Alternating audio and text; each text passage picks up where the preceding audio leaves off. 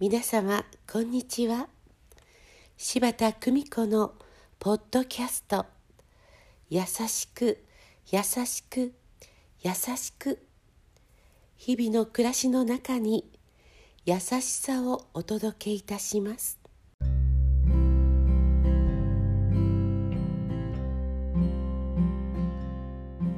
見取り師柴田久美子でございます。友が皆我より偉く見える日は上原隆著。私も入院生活の退屈さや病気のことを思う煩わしさから解放されるために切り抜き絵をしているのかもしれない。私は悩みから逃げることが上手かもしれない。これがいいことか悪いことかはわからないが簡単に言えば諦めがいいとも言える。小さい頃から諦めあまりいい言葉ではないがしょうがないという思いの中で生きている。私だけではないと思うがしょうがないという言葉は結構気が楽になる言葉だ。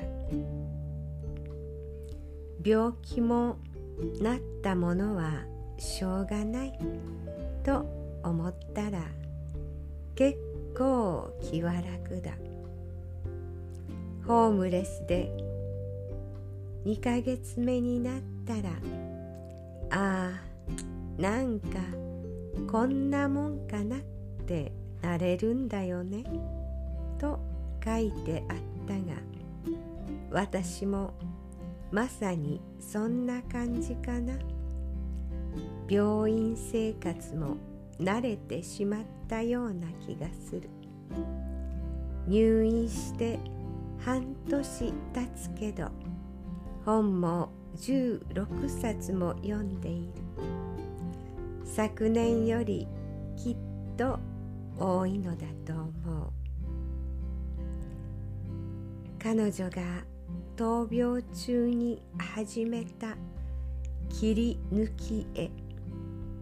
それは痛みを解放してくれるものでした。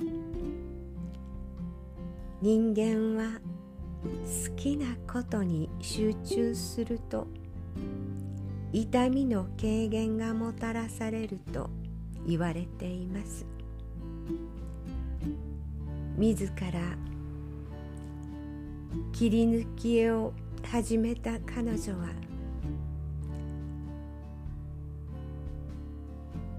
たった一人の無菌室で黙々と作り続けていました。しょうがないという言葉も小さな頃から何度も手術を繰り返した彼女にとってはこの言葉が支えだったのかもしれません。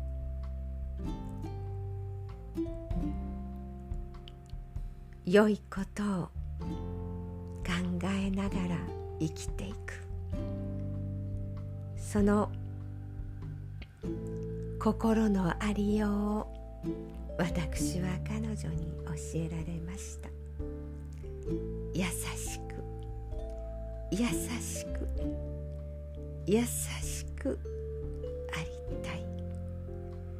どうぞ皆様素敵な時間をお過ごしくださいませ。